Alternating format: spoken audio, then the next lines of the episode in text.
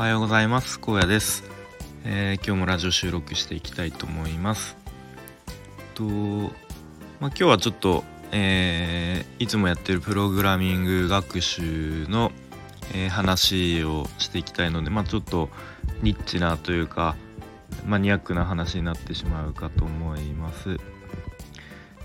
えっと、まあ、今は、えざっくり言うとウェブ制作の勉強をしていてで、まあ、架空サイトのを作るということをやっています。でその中でと画像がこう自動的に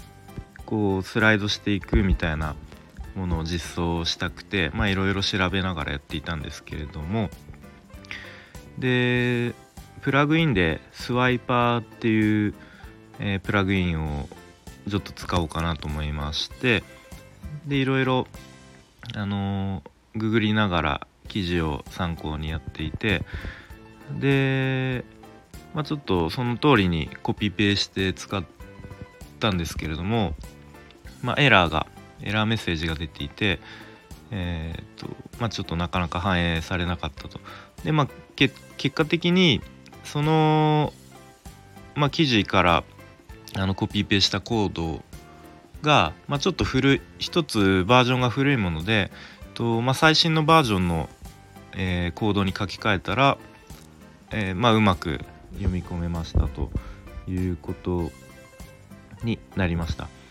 で結構その調べた記事はあのー、比較的2020年のとか新しい記事だったんですけれどもまあそれでも載っていたコードが一つバージョンが古いものだったということで、まあ、今回ちょっとこう勉強になった点は、えっとまあ、その、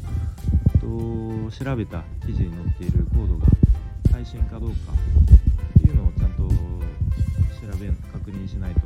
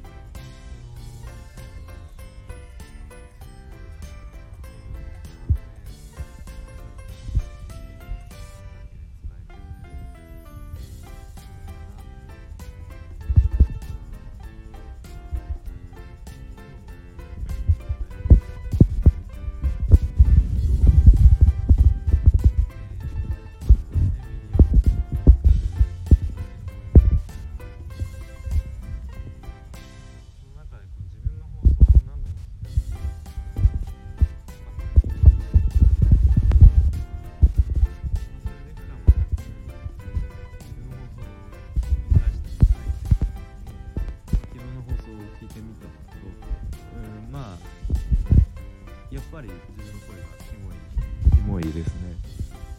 こんな声してるんだっていうまあ、改めて思ったのとやっぱりあの口癖みたいな無意識に